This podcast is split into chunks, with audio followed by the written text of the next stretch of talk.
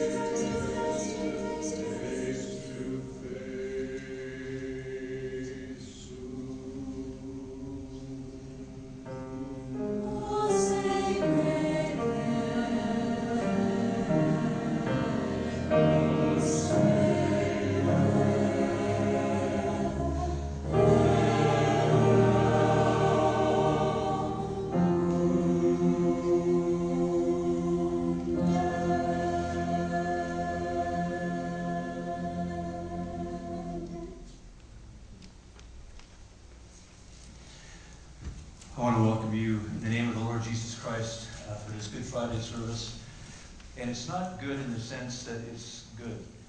It means God Friday. And somehow that ended up as Good Friday. And uh, everybody's too nervous to mess with it now. And we wonder what is good about this Friday. There's a good outcome, but it's a, it's a very bleak Friday that we celebrate. And so we come together as the family of God to walk through the passages that help us remember. Uh, one of the great things that we know about the way God created us is that we need constant renewal. We need constant reminders. Our good intentions, our love, our devotion, our commitment, our focus leaks. And so this is good that we gather together. And for you who have done this many, many times, though it is familiar, may it be fresh. As God touches you and speaks to your heart in a new uh, way, in a way that is particularly important to you at this point, wherever you are in your journey with Jesus. If you've never been to something like this, it's very simple. Simply enter in and participate. Uh, this is not a moment where you have to be afraid of doing the wrong thing. Simply as you uh, are walked through, uh, again, this is uh, a guide. Uh, you might be familiar with the term liturgy. It simply means the work of the people. And the work of the people, in this sense, is a, is a work of, of blessing and grace. to get to worship God. Our work time is to worship God. And so as we listen to things being read from Scripture, uh, it allows us to close our eyes and say, Lord, speak to me in this Scripture. As we understand what it meant to those first hearing it, but also as we appropriate it for ourselves right now, because Jesus is in our midst where two or three are gathered together in His name. So you'll be asked to listen, uh, to sing, uh, to you'll be invited to participate in those ways. And then uh, I confused everybody last night on Maundy, Thursday by talking about how we'll be reading some things together and read it with great passion. And everybody was wondering at the end of the thing, I, I, did I miss that part of the night? um, but I've been so in, immersed in this, I was thinking about tonight last night. And so you'll see that there's a time when we read. We, the congregation, become we, the crowd. And so this is a time to let it rip, you know, to, to, to, to enter into that moment as if you were the crowd. And you will surprise yourself. And you'll feel a chill go through your body as we just even lightly touch on perhaps what it was like to have been there and, and more poignantly to have been a part of that. Um, as, we, as we come to the end of the evening, uh, we want to linger. So you'll see it, it instructs you to simply sit and reflect. What a gift that is, right? What a privilege and, and a pleasure it is to take enough time for you, to be seconds or minutes or, or longer moments to simply let this sink in. Because you know, with, with us moving through this evening together, it might take a while for your soul to catch up with what you've been hearing and experiencing. So we invite you to sit there and, and uh, simply reflect on it, and then when you're ready, to leave in silence, uh, preserving uh, the, the sense of a deep reflection that God's calling us into this evening. And if you'd like to uh, contribute to the Benevolence Fund, uh, in the Lenten season, a great tradition is to, to not only be blessed by uh, being still and, and, and, and being renewed by the Lord and refocused in Him, but also then blessing other people. So one of the things we do traditionally is we, we contribute to our benevolence fund, which is distributed to people in dire straits. So, Lord Jesus, we come before you again to listen to you through scripture, through song, through prayers. Through your still small voice speaking to us at our point of need, our point of doubt, our point of worry, our point of confusion, our point of peace. So, Lord, we invite you to speak to us and teach us how to listen to you, to identify your voice among all the voices that call out for our attention. Lord, I pray that there would be healing here tonight. That you would move our hearts, not just in a sentimental way or a symbolic way, that, Lord, you move our hearts to connect with yours. I pray, Lord, that you would minister your grace, that the heaviness of this evening would not be the heaviness of our sense of being lost to you, but the overwhelming weight of your glory being present in this place. For that we pray in Jesus' name. Amen.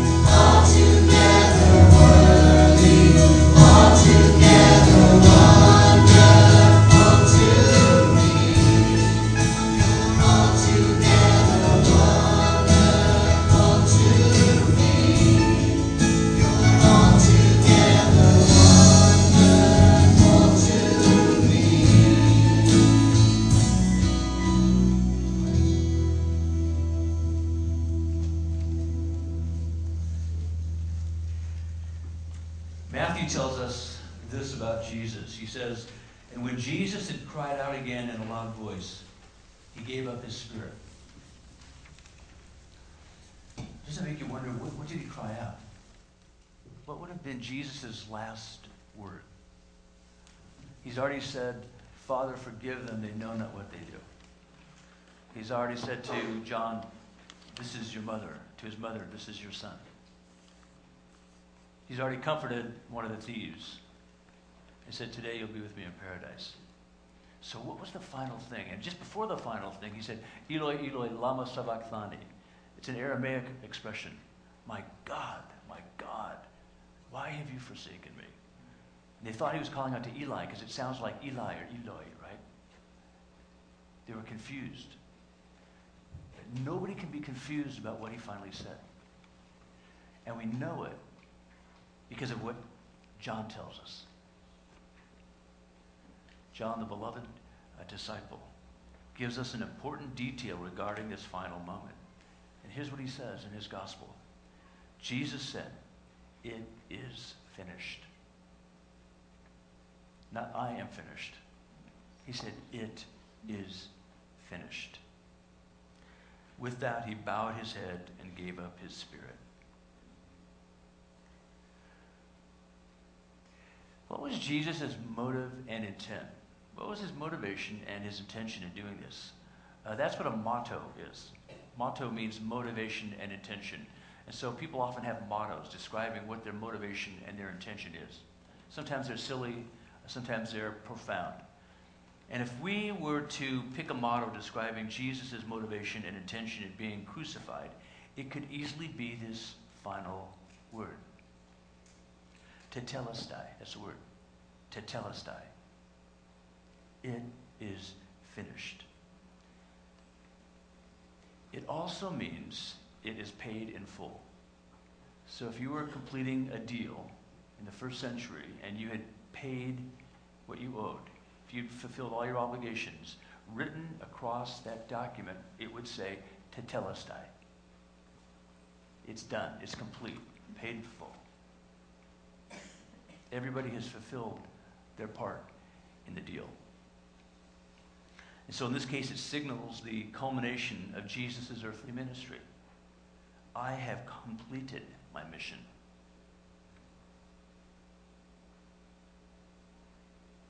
Mission accomplished. It also secures the necessary fulfillment for what will follow. I have paid in full. Jesus fully funded, even as he fully founded, this movement called the church. But finished what? Paid for what? What does it mean? Well, it means basically that Jesus kept his word and finished everything he came to do, fulfilling the law and the prophets. This is very important. A lot hung in the balance. The prophetic momentum, the requirements of law for what constituted righteousness before God the whole sacrificial system, which was not an end in itself, but a substantial and symbolic reminder of the vast difference between holy God, righteous God, and people. And the prophets, building on the law itself, reminding the people who God is and who they are, and the priests ministering uh, to the people on behalf of God, and the, and the prophets calling people back so that the priest could minister to them, sometimes calling the priests back to God. And meanwhile, as they're giving their prophecy, having to deal with false prophets, giving conflicting messages and contrary messages. So Jesus comes and finishes everything he came to do, and in the process of doing that, fulfilled completely the law and the prophets. And so throughout his ministry, Jesus talked about what he came to do. So we can hold Jesus accountable we can conclude, having walked with him for three years through the scriptures, whether or not he really finished what he said he came to do. So here's some of the things he said. Do not think that I have come to abolish the law or the prophets. I have not come to abolish them, but to fulfill them. That's out of Matthew. Out of Luke, the Son of Man came to seek and to save the lost.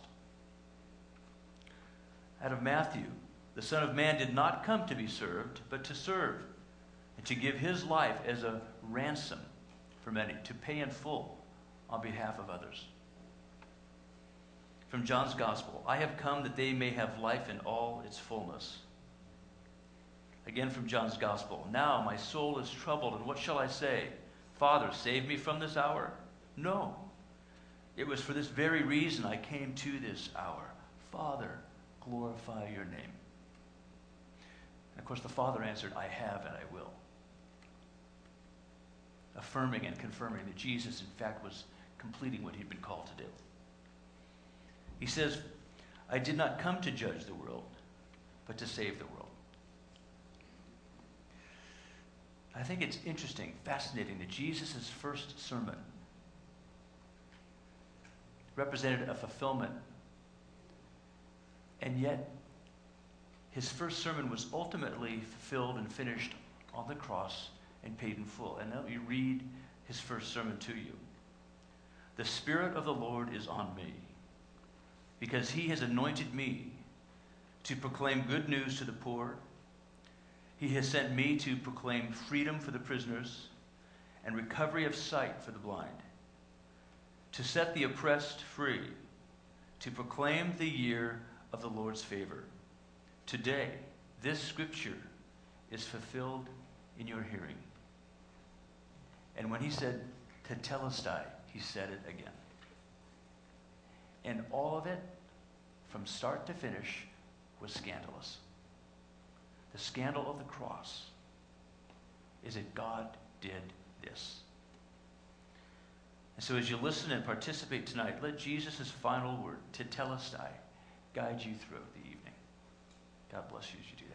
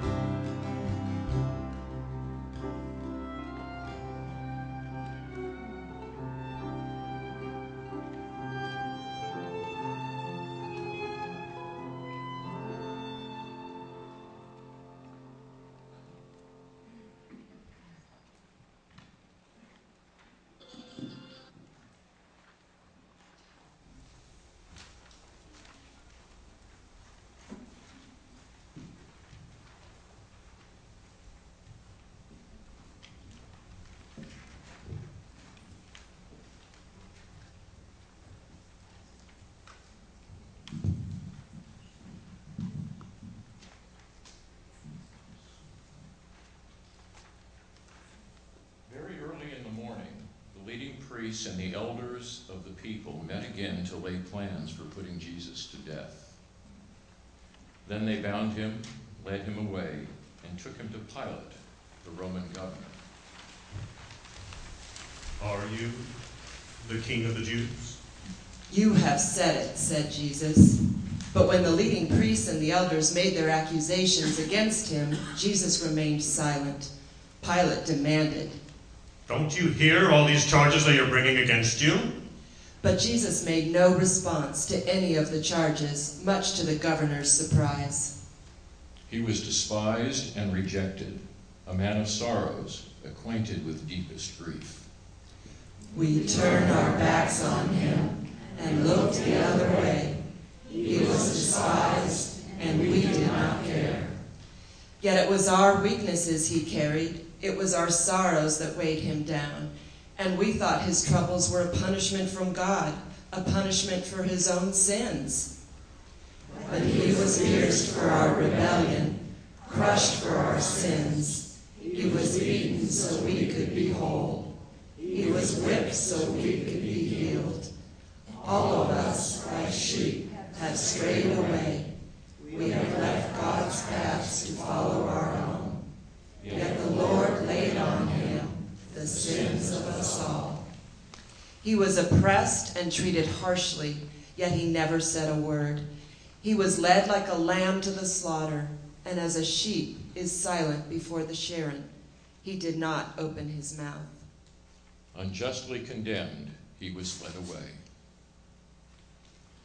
Now it was And if anybody feels so led, as each candle comes up, somebody, it doesn't matter who, just go forward and put out the candle until they're all extinguished.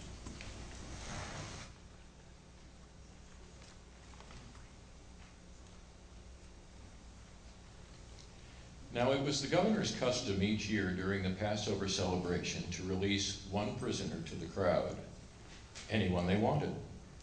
This year there was a notorious prisoner, a man named Barabbas. As the crowds gathered before Pilate's house that morning, he asked them, Which one do you want me to release to you? Barabbas or Jesus, who is called the Messiah? He knew very well that the religious leaders had arrested Jesus out of envy. Just then, as Pilate was sitting on the judgment seat, his wife sent him this message Leave that innocent man alone. I suffered through a terrible nightmare about him last night. Meanwhile, the leading priests and the elders persuaded the crowd to ask for Barabbas to be released and for Jesus to be put to death. So the governor asked again. Which of these two do you want me to release to you? Barabbas! Then what should I do with Jesus, who is called the Messiah? Crucify him. Why? What crime has he committed? Crucify him. Pilate saw that he wasn't getting anywhere and that a riot was developing. So he sent for a bowl of water and washed his hands before the crowd, saying, I am innocent of this man's blood. The responsibility is yours. We will take responsibility for his death. We and our children. So Pilate released Barabbas to them. He ordered Jesus flogged with a lead tipped whip, then turned him over to the Roman soldiers to be crucified. As the soldiers led him away, they seized Simon from Cyrene, who was on his way in from the country, and put the cross on him and made him carry it behind Jesus. A large number of people followed him, including women who mourned and wailed for him.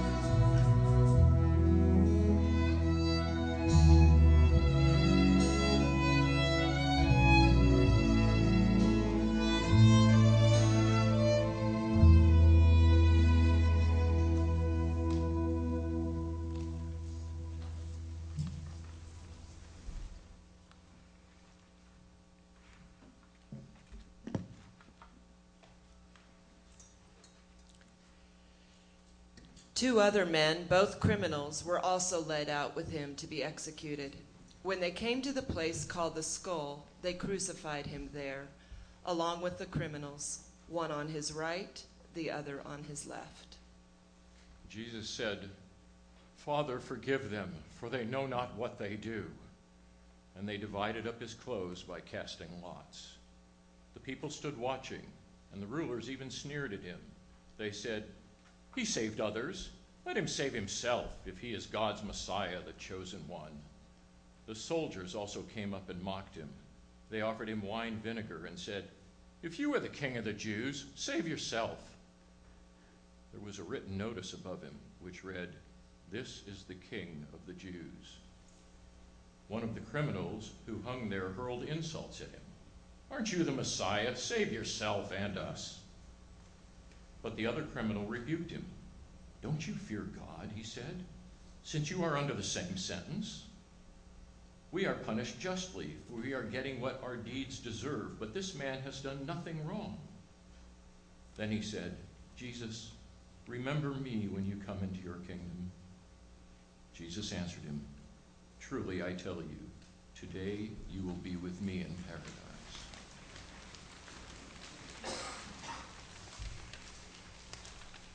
Near the cross of Jesus stood his mother, his mother's sister, Mary, the wife of Clopas, and Mary Magdalene.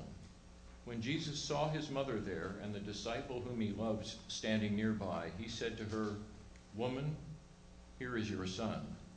And to the disciple, Here is your mother. From that time on, this disciple took her into his home.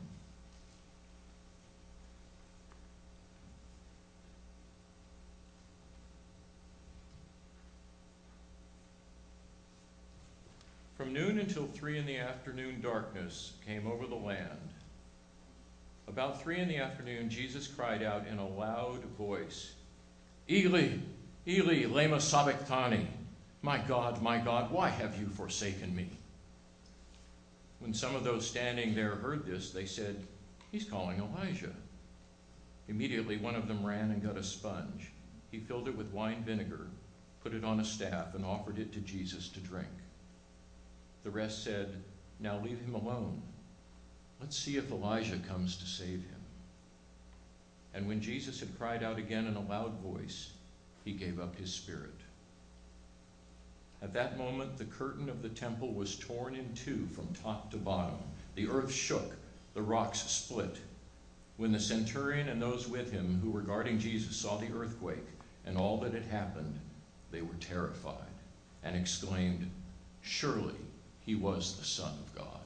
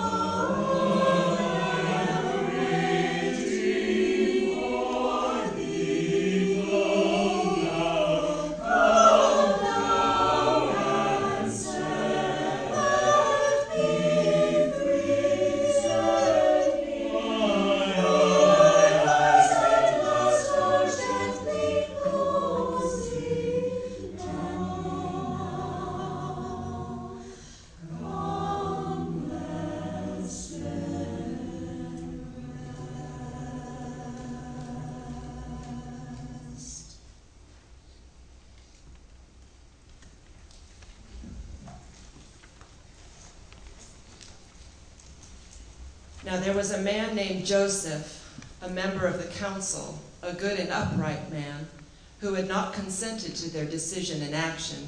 He came from the Judean town of Arimathea, and he himself was waiting for the kingdom of God. Going to Pilate, he asked for Jesus' body. Then he took it down, wrapped it in linen cloth, and placed it in a tomb cut in the rock, one in which no one had yet been laid. It was preparation day, and the Sabbath was about to begin. The woman who had come with Jesus from Galilee followed Joseph and saw the tomb and how his body was laid in it.